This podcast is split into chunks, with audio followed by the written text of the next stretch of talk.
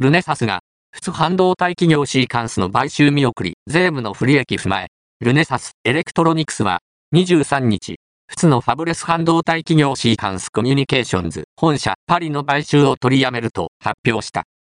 税務に関して不利益が生じるとの国税当局からの指摘を踏まえた。両社のパートナーシップは続けていく。